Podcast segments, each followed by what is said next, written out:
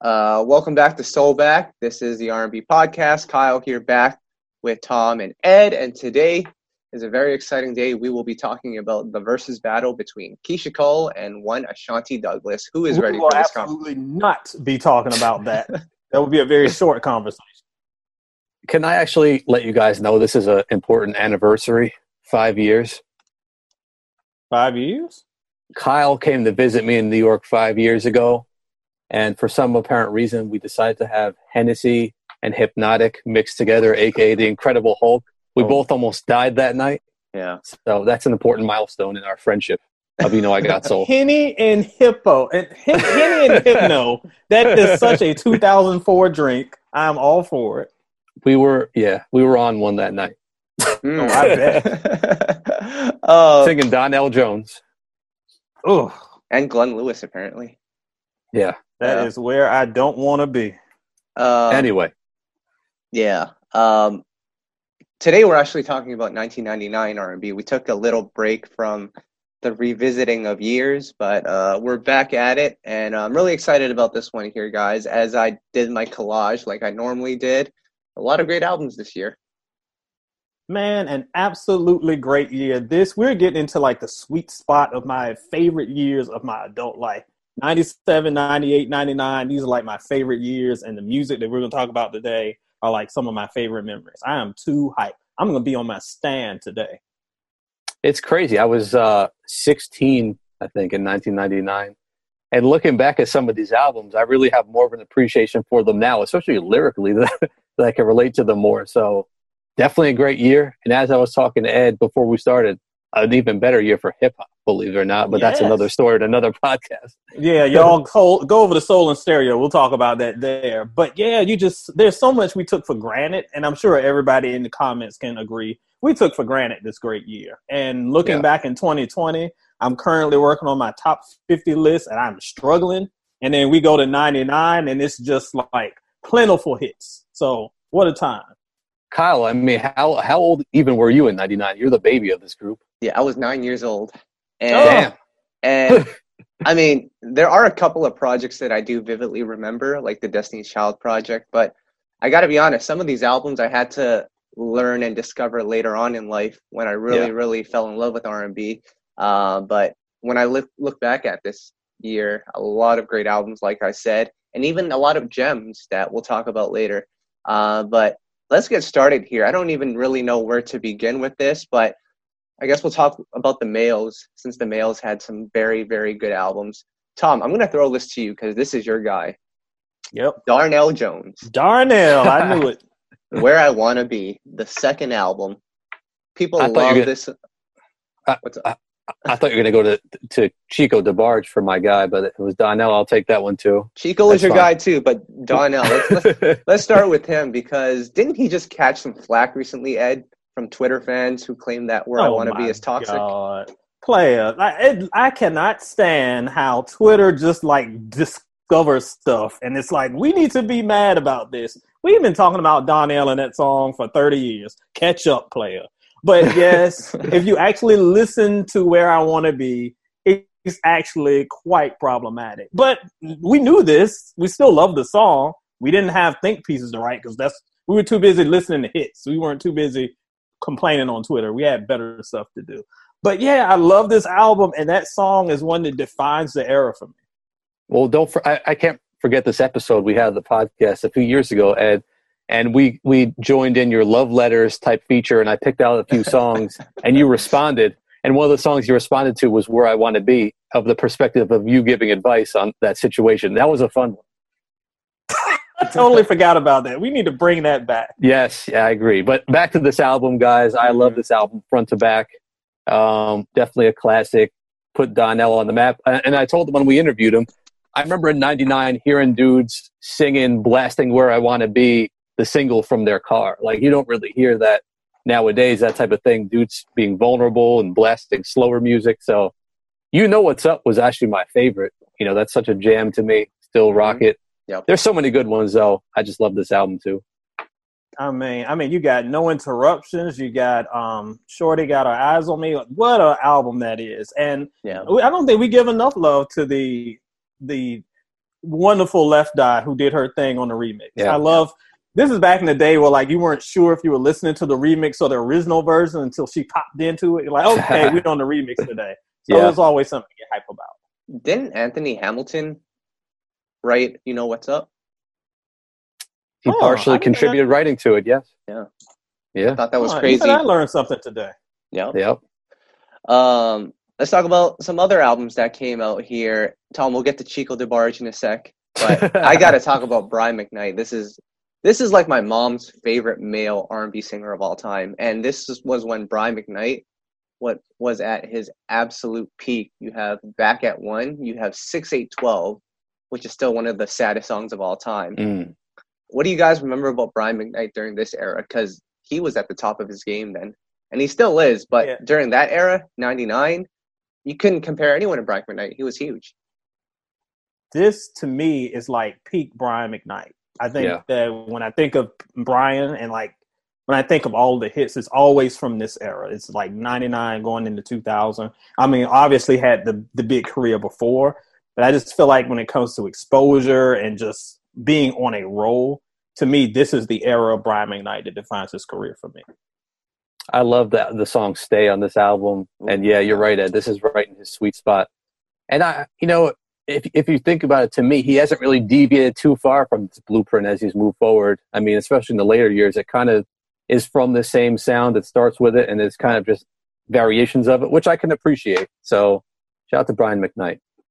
Hmm Yes, Uh, and shout out to um Jonathan who notes that Brian has no Grammys. This is why I tell y'all stop worrying about the Grammys. They are not an indicator of our culture because we're waiting Oh. on them. I mean, it shows they've been slipping. So Brian deserves all the flowers. That's what this podcast is for. You know who else doesn't have a Grammy? Musiq Soulchild, and I believe Keith Sweat doesn't either. Where is Keith's Grammys? I want to know. Get it right. So there you go. I'm just saying.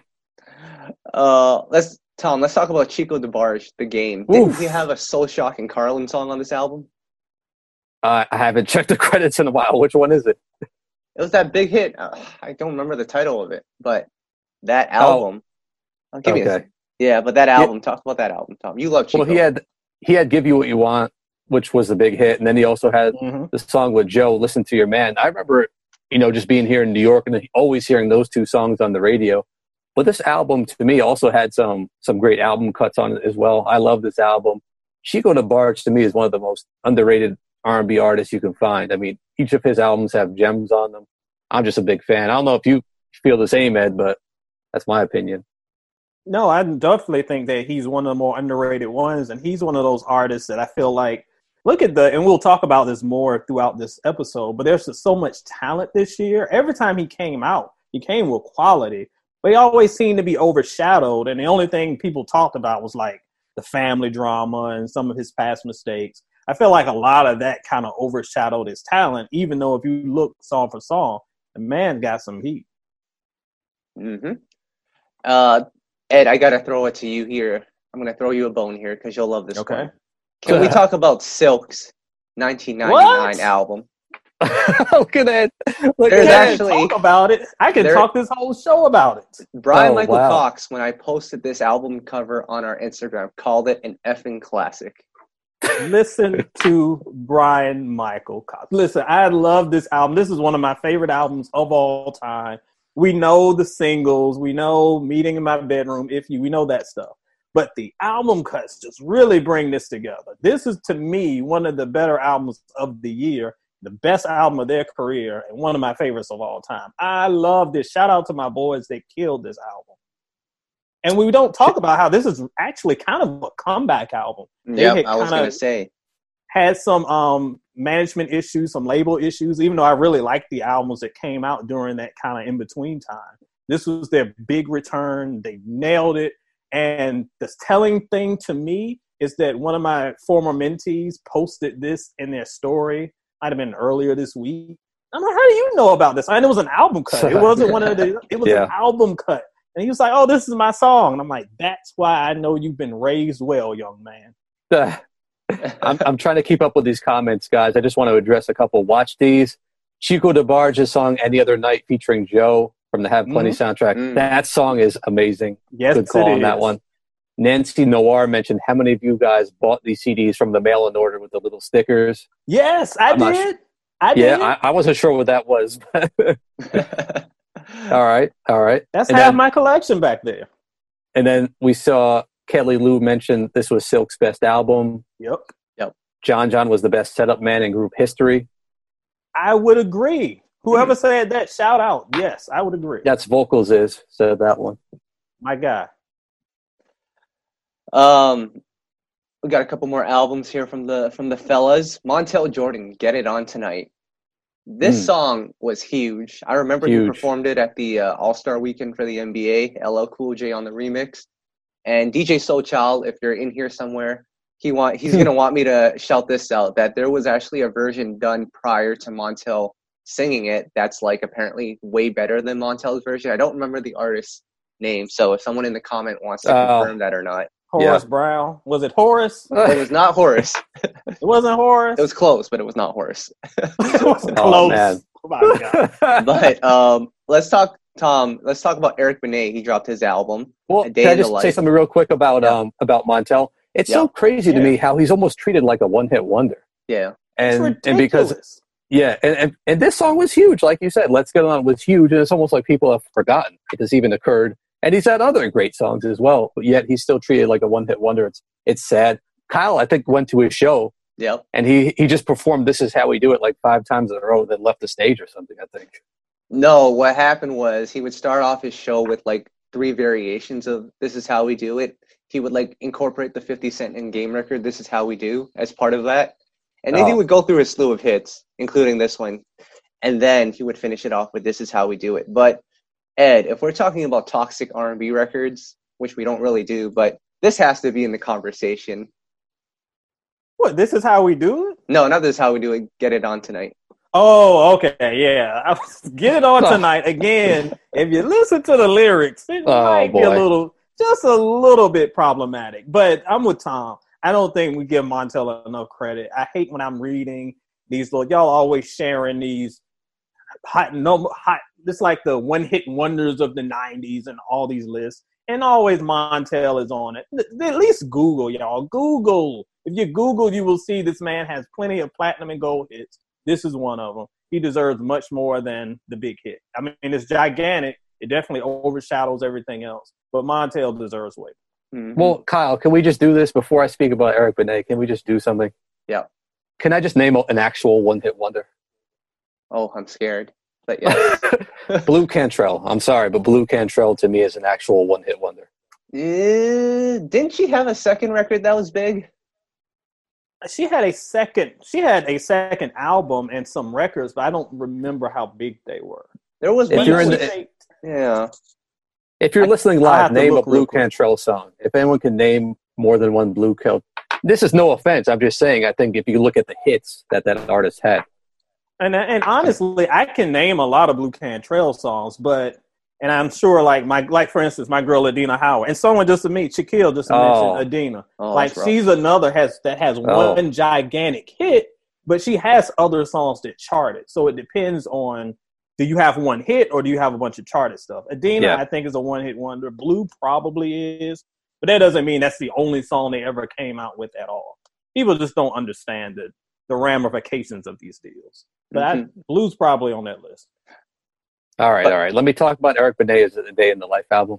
Yes, please do. Yes, let's get back. Before we I get love in this trouble. album. Yeah, he he Eric Benet is a personal favorite of mine. You know, cool dude, always shows us love. But man, Georgy Porgy with Faith Evans when it came out, love that one was huge. Spend my life with you with to me obviously timeless wedding song right there. I love the album cut "Love of My Own." That's towards the back of the album. Mhm. That one's a a real good one too. But this is another one front to back. I like. I enjoy this one. Eric Benet never does this wrong. That's a great one too. And then we got to talk about Case, of course. He dropped an album, Personal Conversation. He had Beyonce What? in the music video. Yes, I just talked about this on Twitter when I was fussing about people being shocked and appalled because apparently it was the first time they heard "Where I Want to Be." I was Mhm. like, wait till they figure out Case got engaged to Beyonce on a music video. But I like Oh, this man. album. I've been Yeah. Case is on my list of albums to revisit and rank, but this might be pretty high on my list of best Case records of all time. I agree. I'd have the number two behind um, his third album, Open Letter. Yeah. Uh, he doesn't even like his own debut, so it's hard for me to take that one as serious because he doesn't Yeah. like it himself. So it's hard for me to. But but this one I liked a lot. You know, besides Happily Ever After, Faded Pictures with Joe was on here, which is an Mhm. epic song. Absolutely. Um, and then there was a few few other album cuts I liked as well. But you know, Case is another one who doesn't let us down. I agree. Uh, got a couple more albums here. We're not going to really get into it unless you guys have something to add. Tevin Campbell dropped his fourth album, which is, I think, personally an underrated album. Uh, we got, um, well, K-Ci and JoJo. That was the one with "Tell Me It's Real" on it. And I know you love your K-Ci and JoJo. Ugh, uh, they wore that one out, player. Ugh. And Blackstreet. Finally, I don't see a lot of love for this album by Blackstreet. No, it had a couple of joints on it, but it definitely wasn't to the level of the previous ones. I see a couple comments I want I want to address. Nancy Noir saw a Case perform last week. Nancy Noir, I hope you're uh, in, in good health at this time, and there was masks being worn and social Please. distancing. Yes. Jonathan B saw Case at the airport. I feel like Case is the type of guy that you could just see hanging out at the airport, and you just go chill with him and have a, a beer or something. He's a, he's Yeah, really I think cool so. dude. That's our guy. yeah. Yeah. So, and then people wanted us to discuss Ideal. I saw their debut album. I saw that comment earlier. I, We'll I really there. didn't have much to chime in on that one, but you guys can certainly. We we will when we get into the rookies. You guys stay tuned for that. Yep. Uh, we got to stay on schedule, guys, because that's what we do. Uh, let's talk about the females here. We love the Yep. ladies, and we love Destiny's Child. Apparently, this "Writings on the Wall" album, and I want I'm curious to see what the comments think. But apparently, this is like the greatest album of all time. Says who? Who told you that, Michelle? She's not even in on this album, Ed. I know, but it was her inspiration. But my, my point is, Oh, I man. think this this is I I go back and forth about my the best Destiny's Child album. I think it's by far their most important record. I'm Mm. still not sure if it's their best. It's quite possibly like their breakthrough, and in some ways, someone that kind of broke them out into kind of the mainstream. But when Yeah. you th- talk about important albums of the era, you got to discuss it. I know y'all hit or miss on Beyonce sometimes, but you can't deny the impact his record had. Man, I Well- was a Destiny's Child fan until I heard uh, "Say My Name" in "Bugaboo," and I knew we'd lost them to pop forever. Unfortunately, because I like Bills, Bills, Bills, and I like their debut. But sorry, See, You I like- like Bugaboo better than Bills, Bills, Bills. Bills, Bills, Bills got on my nerves quick, quick. Really? quick. Yes. It got quite annoying. But I was always anti those dudes give me money songs. Mm. But I'll just say, "Say My Name." I, I remember how huge that song was where I was at at the time. It was, it was Of course. everywhere. Yeah, I mean that song is a classic. But Tom, I want to see your reaction when I say this song, "Jumpin' Jumpin'." Oh, I forgot that song was on there. See, I couldn't get Oh, with these it's songs. up. See, I like I don't know. I just like Bills, Bills, Bills. It felt more of like an R and B record to me, and then these other songs we're naming just didn't feel R and B anymore to me, and it it almost felt like they were getting the crossover was happening, and that's when I gave up on them. Honestly, to me, Bills, Bills, Bills was the first that felt like the crossover was happening. You thought so? The, Really? Yeah, the debut, if you go back and listen to the debut, it's just so soulful. And Yeah. I mean, it was one of those Mhm. ones that just hit me out of nowhere. And we'll get to it in a couple episodes. I love that album. This one, we got really poppy, but I didn't mind it. Like I said, I kind of like Bugaboo in a silly kind of way. Jumping, jumping was a little too much. I was like, everybody calm down. You sound like kids that ate too much candy. Everybody just jumping around frantically. So calm down. But Well, the album on. overall, I think is really solid. Jonathan B, our boy, says "Writings on the Wall" is a classic behind "Crazy, Sexy, Cool." I'm not sure Mm. what he means by behind it. I mean, would I don't know. It's either context. with it or it's not. Do you mean maybe it's he's slightly? saying that maybe when he's kind of ranking the the female groups of the era, that's his number two. Oh man, this is why Shaquille Perry is our boy. Say my name, the remix. Woo! No, that, that's a good remix. That's Oh, that's a remix for you, no the question. Timbaland remix. Yes. yes, and- no and- question. That's a remix. And as a readers or listeners know to uh to anybody tuning in right now, Tom hates pop music. So if there's any music. if there's any like level of pop to it, he'll hate it. So don't mind him. I feel like also, this is, a, if something becomes too popular, I also don't like it. this is true. That is definitely true. uh, no, this is a this is very much an important album. I wouldn't say it's my favorite Destiny's Child album. You know how I feel about the Destiny's Fulfilled album. named Mhm. it top five in my albums of the 2000s. But uh, we remember that fiasco. yeah, that was that was something. But- um, no, this is an important album, and we'll we'll leave it at that. A couple more females that dropped albums here. Let's go with the groups TLC, Fan Mail, who some people on Twitter, and I hate using Twitter as a source, but we have to Mhm. because Apparently, Apparently it- apparently it is the culture. But uh, people on Twitter claim that this is better than Crazy Sexy Cool. oh, That just shows me that you just heard that one before you heard Crazy Sexy Cool. I Mm. figured out a thing about Twitter. Twitter latches on to the first thing they hear, and it's like, this is the greatest ever. And whatever comes after it is weird. That's why there's been this weird narrative, Tom, that Jay Z's um, debut, almost blanked on it. Reasonable Doubt. yeah. Even one of the best records ever. Oh, it's just okay. Nas is Illmatic.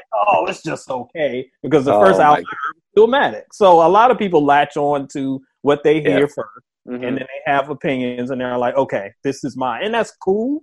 But to say it's better, absolutely not. I love fan mail. I think it's really good. But to say it's better than Crazy Sexy Cool, can't ride with you on that one, homie. Well, Kyle, what was your opinion? I remember there being two huge singles, Yep. No Scrubs and Unpretty. Yeah. I don't really, and I wasn't someone who was a big TLC fan at the time, so I didn't check it out thoroughly. But are, is it that great of an album front to back, Kyle? Uh, if you're gonna ask me, I'm gonna, and I'm from that generation. I'm that's that same generation that that thinks Full Moon is the greatest thing since sliced bread. Mm-hmm. I enjoy this album, but I don't love it. I, I can't even really call it. I think in terms of impact and culturally and sales, you can probably call it a classic. But if you're talking material, I think I like Crazy Sexy Cool a lot more. Um, there are some great songs on this album, but then there's also some filler. So Yep. Yeah. I don't know. I like with it. Yeah. I'm with you. Like I like it a lot, but I don't think that it comes to even if we want to talk about just impact. The impact isn't there. The overall quality isn't there. Calling it a classic is a little borderline. I guess you can make I would say that No Scrubs is a classic. Yeah. Unpretty maybe, but uh, overall body of work, I don't know about that. But I still like it. I really enjoy it. Yeah. But Crazy Sexy Cool had uh, Waterfalls, it had Digging on You, it had Red Light Special, and um, Creep.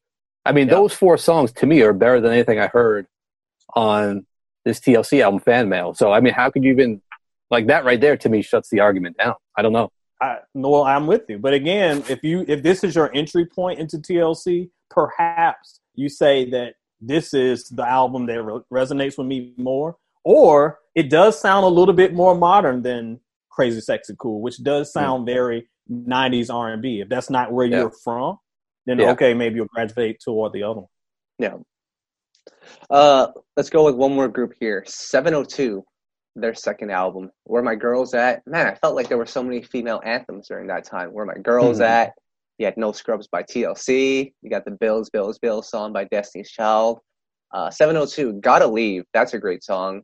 And to me, and again, these same rabid fans that love Full Oh. Moon and love Fan Mail also seem to love uh, 30, uh, 702's third album a lot too. But I feel like 702's second album is better than that third album. Oh, no question. Like Yeah.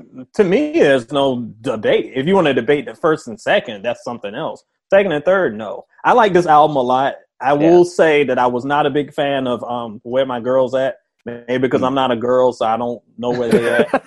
but otherwise, the rest of the album was really, really good, and I think they had some singles, some guaranteed singles that could have done better than. And I like "Gotta Leave," but I feel like it didn't get the push besides the big single that it deserved. There was some other gems up there that could have gotten some love. there was a couple gems. You'll Just Never Know was one I liked. That's a great Yep, song. that was my song. And Make Time is another one I liked. Oh yes, Those two. fantastic, and a very cohesive album. It had that like Timbaland double stuttering sound that was really popular at that time, but they made it work.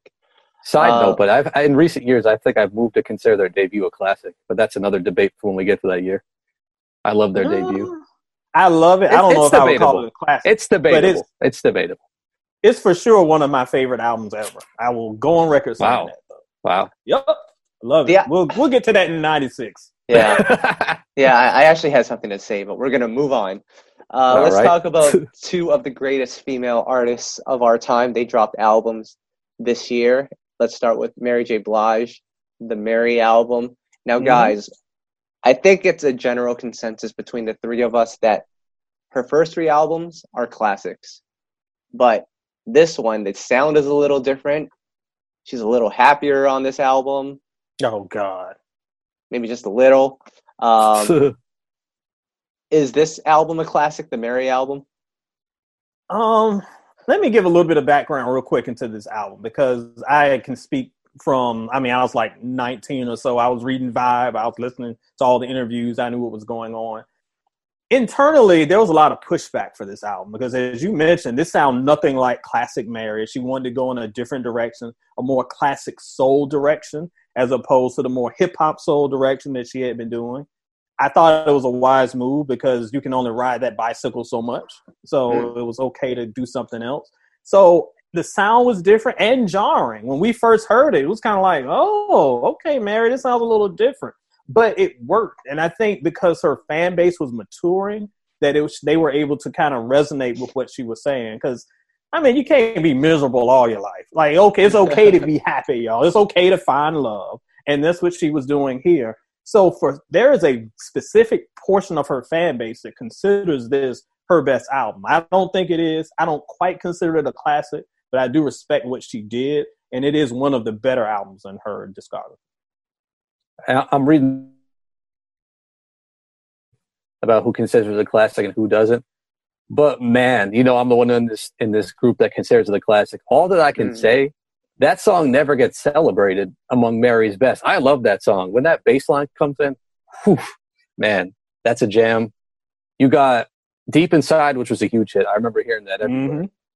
You have I could not relate to the song in any capacity, but Your Child and the remix oh. with Ghostface, man. Oh, Your Child, I love Your Child. what a well written song. She had this song, Sincerity, with DMX and Nas. Wow. I mean, that song I, I love. And, did, and there's I some other ones. that made the album, did it? But it was, I, it was like a know, bonus cut. Well, you know, I got the MP3. Shout out to LimeWire. So I got that back in the day but I love sincerity, and it was just so dark, and it was more yeah. the, the Mary we knew. So I was kind of disappointed when it wasn't on the album, but I get why it wasn't because it doesn't really fit. But yeah, I mean, this her four first albums to me, it's tough to find anyone else to compare to it with their first four albums. It's just we may never see it again. So I always love to celebrate yeah. these. Yeah, that's a, that was a great, great, great, great four run there. Uh, Let's talk about Mariah Carey, Ed. I'm on soulandstereo.com mm-hmm. and I'm mm-hmm. checking out the Rainbow rankings. And you have Rainbow ranked at number eight in her discography. Yeah, Rainbow is kind of in the middle, sliding toward the back a little bit, if you want to put it there. And a lot of, even a lot of hardcore, well, some of the hardcore Mariah fans think every album is number one. So you got to be careful what you're saying there. But mm. a lot of the ones who are in the cipher on Facebook who discuss this album. Even they say that they like this a little less than I do. I think it's an okay album. If you were around MTV at the time, they promoted the heck out of this album. Mm-hmm. Heartbreaker was everywhere. And it has some good songs, but it also, to me, it was the first Mariah album that was like kind of in the middle. So it's not her best, but it definitely has some memorable songs on it. Tom, let me ask you this: Which version of Heartbreaker is better, the one with Jay Z or the remix with Brat and Missy? I just remember the version with Jay Z being played all the time. Mm. I love how I never really get asked about the Mariah albums. It's like you guys already knew I didn't listen to them. we were trying to put you on the spot. That's what it was. um, and then, of course, Joe and 98 Degrees on Thank God I Found You. That was a huge hit too. Yeah. You was that was that a little too poppy for you, Tom? Was that a little too sampley of King Keith or what? Well, that's the remix. Oh, we're talking about the original? Yeah. The original I don't even remember to be honest. All right then. what was the remix to that out on our top 40 station out in VA? Was the re- was the remix too sample heavy for you, Ed? Did we borrow too much from your boy? Well, I actually liked it because it was just enough to tribute without coming off as straight up biting. So I liked it. Hold and on. It, Shaquille Perry's asking, why didn't I listen to Mariah? All right, check this out. I was 16 years old, Mhm. right? You, you can't just. I wasn't an R&B fanatic back then. I wasn't just listening to everyone. I remember back in '99, you had to buy an album to listen to it, so it wasn't like I could just stream everything. So I was Yeah. making responsible purchases of what I thought I would like. That's why I was going with Eric Yes, Benet. he was buying murder music and he was buying Mm. Memphis Bleek. Yes, those we were the talked responsible offline. choices he was making. I was into hip hop back then too, so I was buying, like he said, Memphis Bleek, Mobb Deep. I had Donell, I had Eric Benet. I wasn't listening to too many female R and B back then, so sorry guys. Well, I'll, s- I'll I'll exclude you from this conversation, Ed. This is between you and me. Can we talk about Chanté Moore? Is the, this moment is that Chanté is that Chanté got a man song toxic? Since we talk about toxic songs, Is it toxic? Chanté, I listen. I love Chanté. Shout out to Chanté. We've had her on the podcast. She is a gem and one of the most underrated vocalists ever. And she tried to defend this song, but Chanté, Chanté, Mm. what kind of friend? If I go to you, if I go to you guys, I'm like Tom, Kyle. I am having this terrible relationship. This the stuff is going down, and you say, "Well, guess what? I got a wonderful woman, and she is the best thing ever." Hold on, I'm going to leave this conversation because she's calling me right now. So I'm just going to leave in the middle of our conversation. Sean, tell you a terrible friend. um, and then she had the record "If I Got Love," which was which then turned into, uh, or "If I Gave Love," which turned into the Jennifer Lopez record that came out that year too. If you had, My Oh, I forgot about that. Mm. Yeah. and that's our first J Lo shout out of the day. She did drop her debut this year as well. I'm just looking at the comments to see if any slander happens. No slander yet. well, so. shout out to Derry. He's already getting into the J Lo stealing song stuff. So here we go. Uh, Ed, what about Shanice? Her her self titled. Man, this album again is somewhere over in my gigantic stack. That's one of the ones that I break out every once in a while because it just doesn't get the love it deserves. Again, look at 99 and how competitive the landscape was. We already mentioned Mary and Mariah and TLC, and then we had the up and comers like 702. So there was so much stuff going on that there were so many hidden gems, and this is one of them. I still spin this one every so often. And I also have to go, give a quick shout out here, Tom, to Tracie Spencer, who we have not heard from in a long time. But she had an album this year, and she had a huge hit on that album. Have we found her yet? We have not. Man, some people thought- just don't want to be found. I thought that was Shaquille Perry's job to find Tracie Spencer. Shaquille, we'll find out later on that one. Don't worry. My God. um, and Can I give last, a quick shout out before I forget? I'm gonna forget this, so I got to bring it up. Don't forget, soundtracks were still big at the time. This is We true, had yep. this song in '99, "The Best Man I Can Be." Kyle, do you remember oh, yeah. that Oh, one? my gracious, yes. What can a brother do for me? Yo, you can't make a song like that in 2020. No, you can't. You can't. wow! Shout out to Ginuwine RL, Tyrese, and Case on that one. Man, Ed, I can- miss the days of where we could just have four top tier male artists get together and put out a record like. I mean, I know we had Secret, Secret Garden, kind of the remake this year, which I love, by the way. Mhm. But this just seems few and far between those type of collabos. Yep. And uh, before we get into our rookies here, because we, we do have a, quite a bit, uh, I don't know. Are we counting immature IMX as uh, as a rookie? No. They changed their No. name. No, Oh. no, No. but but I do like this album. I do appreciate this album, so I, I'll give them props there. But no, they're not rookies. So there you Far go. from it. Uh, can we get into the rookies here? Oh yeah, let's go. And let me just say this: there are going to be some albums that I, that I missed out on, uh, just because we didn't have enough time to put this together. So I'm going to name the ones that I have on this collage and then some. But Yeah. so we have Coco from SWV's debut. Tom, I know you love the song Sunshine. Can we talk about Oof. Sunshine really quickly? Man, love that song. That's your boy Darkchild, right? That is our child. Yep. I, I And- love to see her step out as a solo artist. She was so ready. Yeah, go ahead. Ed. and I just want to give some a huge shout out for this album. I love this album in '99. I thought it was super underrated. She's got this joint called "Trying to Come Home." I play that song to death to this day. That is a. I thought this was her launching pad. I was like, okay, Coco's about Yeah. to blow up. I thought this was what we saw with Sisqó was gonna be with her, and didn't quite work out. But I love this album. nonetheless. I guarantee it was label politics why it didn't work out. I had guarantee, to but be. we'll find out. the quality was all over it. hmm Uh, Angie Stone, Black Diamond. A lot of people actually love this album. So I want to see it in the comments here too, because I saw a lot of people praising it on our comments earlier in the week. We have Blaque's debut. We're gonna have to ask JC Chasez uh, about his baggy jeans. Oh His my Tim's. gosh. Uh, we have His thug Kelis. appeal. Oh yes, we have Kelis's debut, which to this day I think still sounds like nothing that's come out. It's So like ahead I mean- it's still way ahead of, of its time. Ed, I think you're, we're going to need to com- commit her to therapy when we talk about our first single called Out There. I mean, what advice would you give to her? oh yeah, I'm gonna have to tell her to just take a take a take a breath, take a breath first of all, because there was a lot going on. And I remember, um, you know, the ladies at the time were resonating with this song, and everybody was screaming, and they were screaming along with her. I'm like, this ain't healthy, y'all. Don't no, don't do this. Mm. Yeah.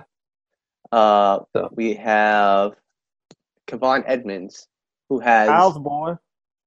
I mean, Kyle's Kyle's boy, boy. Tom's boy. That's a conspiracy. No, Kyle was but- nine. He don't know. But this honestly is, and, and here's the thing: just because an album is not celebrated enough doesn't make it a classic. DJ Soul Child, it can be an R&B gem. It doesn't have to be a classic. Oh, Oh, my! boy. Here we go. Here we're we going to hear from about this.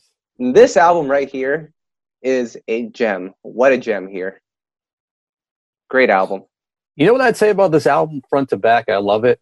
It's just like classy love music. It's not like all trying to be bumping and grinding and, and slick or smooth.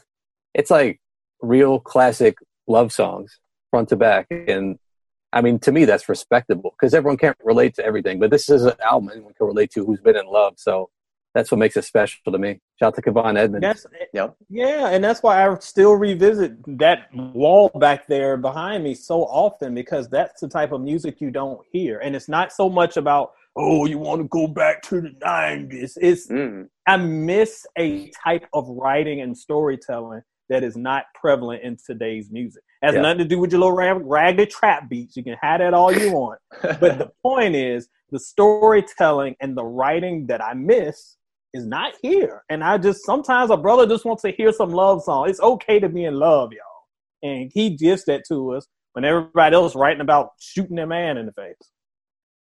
There's a comment from LaFace era. Why didn't Kevon Edmonds become huge? I mean, he was part of After Seven. I think by the time he put this album out, he was a little bit older, yeah. and it didn't it didn't do too well commercially. Probably again label politics, but I don't know. He just it didn't work out for him. And then he has another solo album, and he has a great. The last After Seven album was really good too, but that's another story. Um, Dave Hollister dropped his debut, coming off of Blackstreet. He drops his debut. Oh man. My God. And uh, we'll talk about Sisqó in a bit here, but Ed, I'm gonna go into the time machine and name some male groups that you may have forgotten. okay, see if I see what I got. I probably have the albums behind me, but let's go. What do you know about Profile? Oh, what do I know about profile, you liar? I know a lot about profile. And that's this is another group. I feel like that I'm going to say this a lot on this podcast because it felt like in the 90s going into the next couple years, in 99, 2000, 2001, other than the big groups, the 112s, the J's, the Drews, it felt like the second tier groups never caught on like we thought. And Profile was a group that I I just thought with another group that I'm sure you'll be naming soon that I Mhm. thought would be like, okay, these dudes are going to be next to step up. It just didn't happen, and I'm not really sure why because they had the potential and they even had the hits. Uh, Men of Vision. My dogs, Men of Vision. Yes, I love Uh, Men of Vision. Uh, Wow. No, no question. I I don't, don't- know about no Yeah. question. I know the Allure song, no question. No, not that song. Uh, what about Imajin? Imajin had a huge record. What was Imajin's record? It was spelled differently. Stump Imajin was spelled I M A J I N or something. Yeah. Oh, okay, okay. I remember. I can see that title. They had to spell it out phonetically. Okay, I can see Yes. the title. Oh, okay. They were no men of vision. Let's get back to them because them housekeeping brothers. I love them. Hold on, And then- fun fact, Kyle. Wasn't Liar by Profile one of B. Cox's earlier Yes. hits? Yep. It was. I remember Yeah. that. And then another group that B. Cox worked with early on is Ideal. Get Gone. Mm. Creepin'. Some hits. there. whatever. Like that's uh, Whatever. they, That this was a the jam. group. I love whatever, and I still rock it today. They, they, along with Profile, I thought were next up. I thought that they were the ones that were going to be next going into the 2000s, and they were going to keep the spirit of the male group strong. And unfortunately, this is where we started to see the cracks in the foundation. We weren't, we didn't know it then, but looking back, just like a lot of lost opportunity. And shout out to RL from Next, our boy. He Yeah. he co-wrote whatever. Uh, Oh, you can, got- yeah, he's all over that. You can just feel the spirit of next on that one. oh yes. Uh, Third Story was supposed to drop their album that year too, but it never came out. Remember Mm. Third Story, guys? Oh, I remember story, third story. Yeah, Uh, Calvin Richardson, Country Boy, that came out that year. We love Wow. Calvin. for, And who, Wow. for some reason has become my boy. But yes, Calvin Richardson. come on, we love Calvin. And lastly, we have to talk about Sisqó's debut. After Dru Hill's hmm. second album, Woody leaves. Sisqó goes solo, drops this album, incompletes on this album, song songs on this album, and this album in its entirety, like people love this album. Let me tell you about this album, and I am all all hate. Well, see, that's a good thing about being here on IG. You can just click my profile and see the DM hate right there because that way it's I saved you a step, so you can send me the hate mail quicker. That I will ignore, by the way. But oh, No. when we talk about albums that define an era, I'm talking about this one. Y'all love talking about an album with no skips, which almost does not exist. Almost every album has a skip. This to me might be my no skip album. I Mm. love this one front to back. And to me, this is the album that should have made him the megastar. And it's, it's almost did. Till we Yeah. got to 2001, but we talked about that already. Go in the archives and listen to that podcast but this album set him apart. He was able to carry on the Dru Hill legacy, do something completely new, and drop a solo album that met every bit of expectation that was there. Not just on the pop side when it comes to performance and awareness and having the big hit, but the album cuts that were just incredible. Album cuts that could have been singles all on their own. One of my Mhm. favorite albums for sure. Tom, Yeah, I mean, I don't think it's a non-skip album, if you're asking my opinion, but I think it's a very good album. I remember how huge he was at the time. And listen, guys, he still gets booked for solo shows just based off this album. Yeah, Even Correct. with all, even even with all the success of Dru Hill, so it's crazy. Yeah. Well, Tom, let me I- ask you: Is is Thong Song one of the songs that you skip? I thought it was cool at the time, just sonically, but I can't listen to that song anymore, guys. It's just Well, Gimmicky. I'm actually with you. Like at this point, I'm kind of tired of it, so I'll skip it. But in '99, oh, I was all them thongs, the thong, thong, thongs were getting shaken in Virginia Beach. So no, Hmm. I was not skipping it in '99 or 2000. But I was kind of tired of it now. But yeah, I mean, the the chat is just hitting me up with the so sexual and how can I love you tonight? Yes, these are the album cuts I'm talking about. Y'all Yeah. are smart. I love y'all because y'all smart. Hmm. I'm saying those are the ones I skip actually. no, How can I love you tonight? Oh my gosh! Tom. Eh. turn, turn his mic off. Oh man, I will say one thing. I thought it was cool because we didn't know Sisqó if he was going to leave Dru Hill forever. What was going to happen? I thought it was cool. He at least had two Dru Hill songs on the end of the album to represent. Yeah, I like that Drew too. Hill. I And we very much appreciated that. and we can't forget about the song "Addicted." I, love that song, dick- guys. Yeah, that's a great song. That's another one. Yeah. Isn't Ja Rule on this album? Ugh, On the you would point that out. Yeah, I just realized that. I like Yeah, that version of "You Are Everything." That's I I like do it. too. It's completely different, but again, no skips for me. I love it. Shout out to our boy Nokio who's on that one rapping. Yep. Um. So that covers the rookies. We may have missed a couple, and my apologies. Can I for throw that. one out that we missed? I want to I want to shout out Marc Nelson Mm, yes. only because I'll be interviewing him tomorrow actually on Instagram Live. You guys can join me for that at eight. Yeah. His single 15 minutes. You guys might remember that one. yes. We'll talk all that tomorrow. Uh, so before we decide who the rookie of the year was that year, I'm going to give a quick shout out here to King Dave Young. He said, "I love you guys. I'm new, but I'm down." So welcome. I'm to the glad you club. down, homie. That's dope. That's dope. So let's get into the rookie of the year here. A lot of great rookies. Um, who do you guys have? I feel like it might be unanimous on this one, guys. Yeah. Who counts as okay? You go before I before I jump in. Uh, I, I got to go with Men of Vision. Hmm.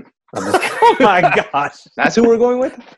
I might actually go just- with that. I might go. I with actually anyway. just first heard, I first heard of Men of Vision today on this podcast. Oh my! So- what- You player, you have not heard of Housekeeper? Google Housekeeper when we finish this. Listen, and get your Ed, life. I told you before this podcast. I told you in '99 I was listening to songs like the Hot Boys, Guerrilla Warfare, Yeah. and now that Ugh. I'm checking my iTunes, I was listening to LL Cool J, "Deepest Bluest" from the Deep Blue Sea soundtrack too, guys. That was my Well, I was listening to that too, along with Housekeeper. So I'm with you halfway there. anyway. Ed, give us your pick. Oh man, uh, everybody I keep thinking of, honestly, is not even a rookie. So come back to me, Kyle, because I think Sisqó is a cheat for a rookie, so I don't want to use him. Well, if Sisqó's a Mm. cheat, then Kevon Edmonds also a cheat. Oh, Oh, what are we true. left with here? So we're left with, and Coco's a cheat too. Then. Oh my! Can So you give what- us the list? So yeah, we got. 'Cause- So it'll be Angie Stone, Blaque, Kelis, Men of Vision, Profile, Oh, uh, gotcha. Ideal, and Dave. uh, Well, Dave Hollister, I guess, is also a cheat. yeah, he would be if we're counting them as cheats. Um, I guess. I would go. If, oh, go ahead, go ahead, Kyle. I guess Blaque to me wins by default.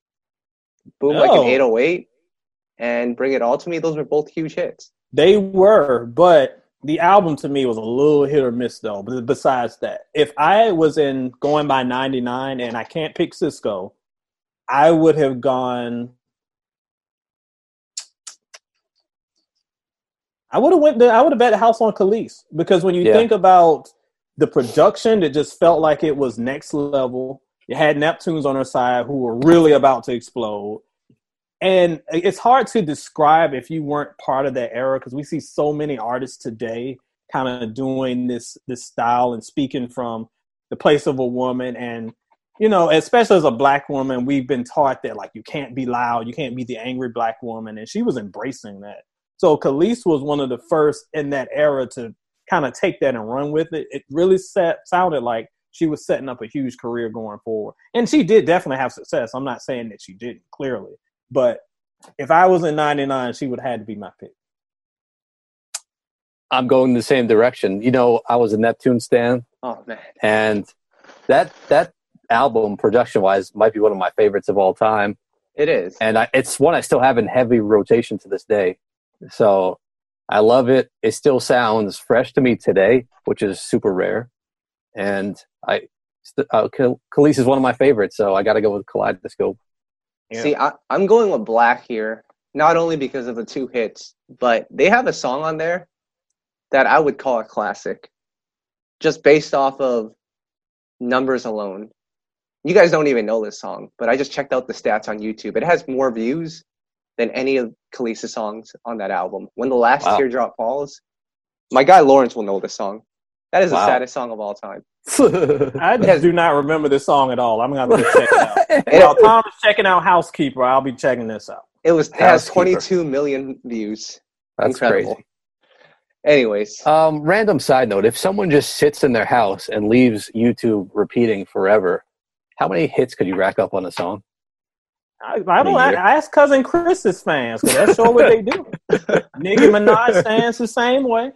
That's how they get it done. Oh man! All right, I, I think it's that time, Kyle. We got to bring in our special guest.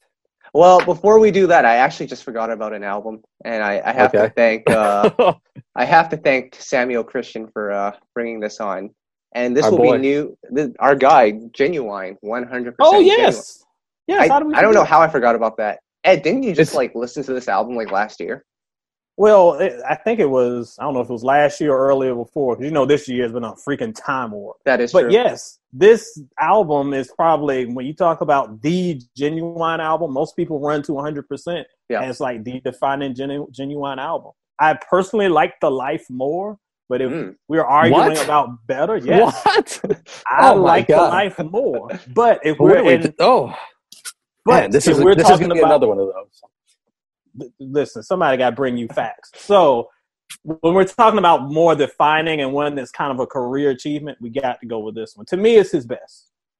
Listen, Kyle, we have me and Ed now have Alicia Keys, we have John Legend, and now we have Ginuwine. Of the three, we heavily disagree on.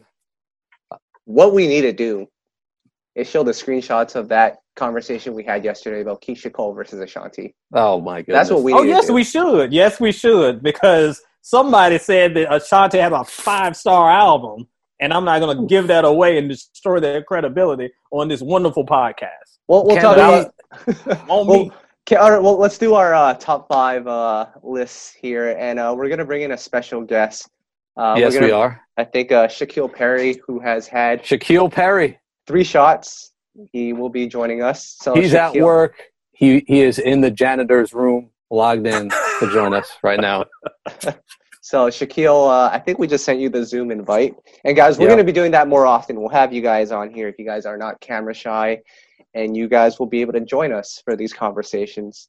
Shaquille, I hope you are not drunk as we While- go through this list. And While uh, we're waiting for Shaquille, can I shout out a song that was another song on the soundtrack? Hmm This is a five star classic for me. Get Involved by Raphael Saadiq and Q Tip. Man, Oh, I don't yes. think you will get too much argument there. love that Um, one. so as we're going through this top five list, I want to hear from you guys and see what your guys' uh, top five is. I actually have to start preparing mine. I didn't do that. Isn't it top three? Is it yeah, top I three? thought it was three. I mean, we can do five, but It was I five. It was three. No, it was. It was three. Yeah. Three. Kyle, send him the link again. No, He I see didn't him. get it. I see. him. Okay. Okay. So it'll be your top three. I could have sworn it was five. It was never five. Three. Oh, okay. Well, Was it Shaq- three? Was it? It was Shaquille! Three. Yes, sir. What's up, man? What's up? Thanks How for many- joining us. How many drinks? have you Nah, nah. I don't. No, I don't drink. All right. I'm always sober. Only water. What's All up, right. man? Only water. Thanks for joining us. Thanks for tuning in every week and, and supporting us. We appreciate it. No, no problem. So, Shaquille, you know how this goes. It's going to be your favorite three albums of 1999. I could have swore it was five, but maybe it is three. But oh, before Oh, yeah, we do that, three. I got to know this versus battle: Ashanti or Keyshia Cole. Oh, that's easily Keyshia. All right, you're going What? last. You're going Keyshia. last. Once, All right, Tom, Once she you plays last night, it's over. Once she plays Ah. last night, Oh my goodness. Wait, All right, how Tom, old are you I- there was a, How- there was a reason why I are knew you? I liked the cut of this Giants jib. I'm, I'm telling you. All right. what do you? three. What are you like? You're like 22. How old are you? yeah, yep. 22, more than 98. Are you really? Yep. Are you Oh, no quali- wonder he has no idea about Ashanti. Wait, no, are, you, Come on. nah. are you Well, look, to? Ashanti should be his queen if he was born in '98, Right. but he has a better queen in Keyshia. I'm Wait. here for. Oh, Are you even qualified to do this countdown? Of course, of course, an R&B historian. All right. Uh, see, wow. All right. All Get right. it. All right, our favorite three R&B albums of 1999. Tom, you'll go first. What is your number three? Oof, I should have done better research, but I'm gonna go with I'm going with Donell Jones where I want to be. Mm. Like I Hmm. said earlier, a classic for me. My favorite Donell album, one of my favorite albums of all time. So that's up there for me. Ed. Donell was my honorable mention. He was my number, I guess, four. But my number Mm. three would have to be those DC girls. Wait, Quite you don't have Donell in your top three? Nope, she's Wow. she's number he's number four. I'm going with DC for number three. Wait, Look, it's who? 99. Destiny's Child. Didn't we agree they were a pop group? That doesn't even count. Well, that's what you agreed on. Oh. I did. I never agree with you. oh my goodness. Well, we talk about 99, there's just too much competition. I could have done a list of 25 albums. Listen, I might Ed, do that on the Someone who was a baby in '99 knows better. Come on. Yeah, come on. Well, yeah, but he was a baby. before we say that, before we agree on that, Shaquille, what is your number three? Uh, gotta go with Sisqó and Lisa Dragon. Mm. There we go. All right. What do you like about I- that album? Uh, How Can I Love You? Not How Can I Love You. What's it? The song before How Can I Love You Tonight? Uh, the second track.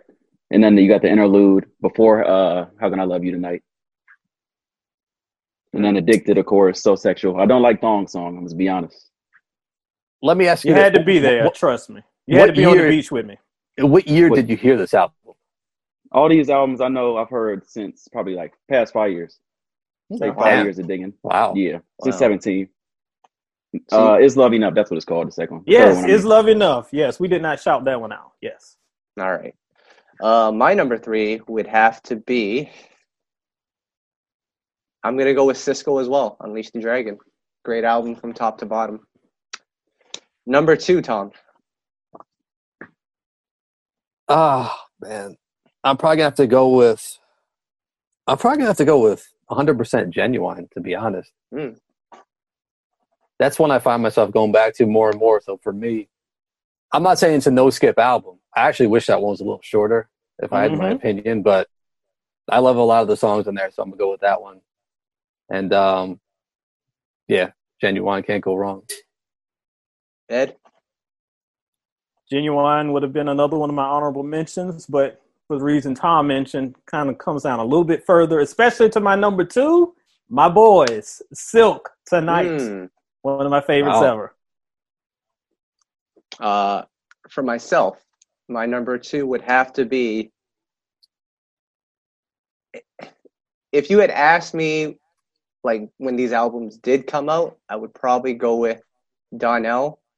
But man, I've just been listening to that Kelis album heavy. When you were nine, Mm. you would go with Donell. oh yeah, I, I, I definitely could relate to where I want to be. No, but uh, over the last couple of months, I've been really playing that Kelis album heavy. Still ahead of its time. Like the song "Suspended," which I didn't even like before. I love that song now. It's so Hmm. weird and creepy, but amazing one. So I'm gonna go with Kelis as my number two. Shaquille. Definitely Donell's number two. This love, uh, all her love. Uh, what's the other record? Of course, where I want to be. Uh, think about it because the way that interlude is at the end. I want to love you. Only like one Mhm. skip. The only bad song in there to me is uh, I don't like pushing. Yeah, that one Yeah. didn't really fit. If you want, if you ask me, Yeah. it didn't. I don't That- even yeah. remember pushing, so clearly it did not stick. Yeah. All right. Now we're down to our number one. Tom, how much time do we have left? We have a few minutes only. All right, let's hurry it, So- hurry this up then. Number one, Tom. of So the ones that just missed, the ones that just missed were Case, Chico DeBarge, Eric Benet, Kevon Edmonds, Mary J, and Sisqó. So my number one is Kelis. I mean, I just love that album, guys. Groundbreaking, still sounds fresh. Love it. Great pick. Ed? Number one to me should be no surprise because I haven't said it yet, and all y'all have said it. My man Cisco. Mm. Number one. I'm going to go with Ginuwine as my number one. I love those interludes that he put on the album too. Like those were actual songs uh, Yeah. that he didn't finish, but go back and listen to those ones. Those are some gems. Shaquille, number one. My number one has got to be the album with the best production, with the best writing by Static and Tim. Easily 100% Ginuwine. Wow. So anxious. Wow. My God. What's so different? Final warning with Aaliyah, who's obviously you guys been disrespecting her. We talk about that another day. Uh, none of your friends' That's business. another day. Same OG all night. There's only about two or three skips on there. Mm. I'll be All right. honest. Listen, I- I, don't I'm- I'm like just- what's so different. I like the Godzilla sample. Oh, I love it. I, That's do not song. like that. It was I the know, first single. uh, I was like, "Ooh, gee, I ain't feeling it." No, I know Tom doesn't like I Know. I don't know how he doesn't like I Know. That's a great song. No, I that's love me. that song. What are you That's talking me. about? That's me. Oh, I don't okay. like I know. That's Okay, me. yeah. Somebody Yeah. said they didn't like I Know. It, That's a it great feels song. like Guys. it feels like filler material. I, I'm just a bit in shock that we're speaking to someone this young and has this much appreciation for. I, I hate to use the term real R&B, but when That's it was a R&B. different type of, of R&B music, you know, and and I, Yeah. I have much respect for that man. No, I appreciate it. Been Absolutely. digging five years of digging. There you Did you get tired of listening to these new artists? Like, is that what happened? No, no, I just I don't know. I used to like Miguel a lot, and then I don't know. Miguel's that just led to me dope. listening to the '90s, and then after that, it was over. Nice. Well, I'll take that over Bryson Tiller and Summer. So Oh, yeah, average. well, guys, I think we're out of time here. Shaquille, I appreciate you for joining us on this. Uh, no It's fine. problem. might thanks for have to stopping be by, your Years from homie. this. Oh, Years wow. away from Wow. this. Okay. When Wow. we get to 96, Years.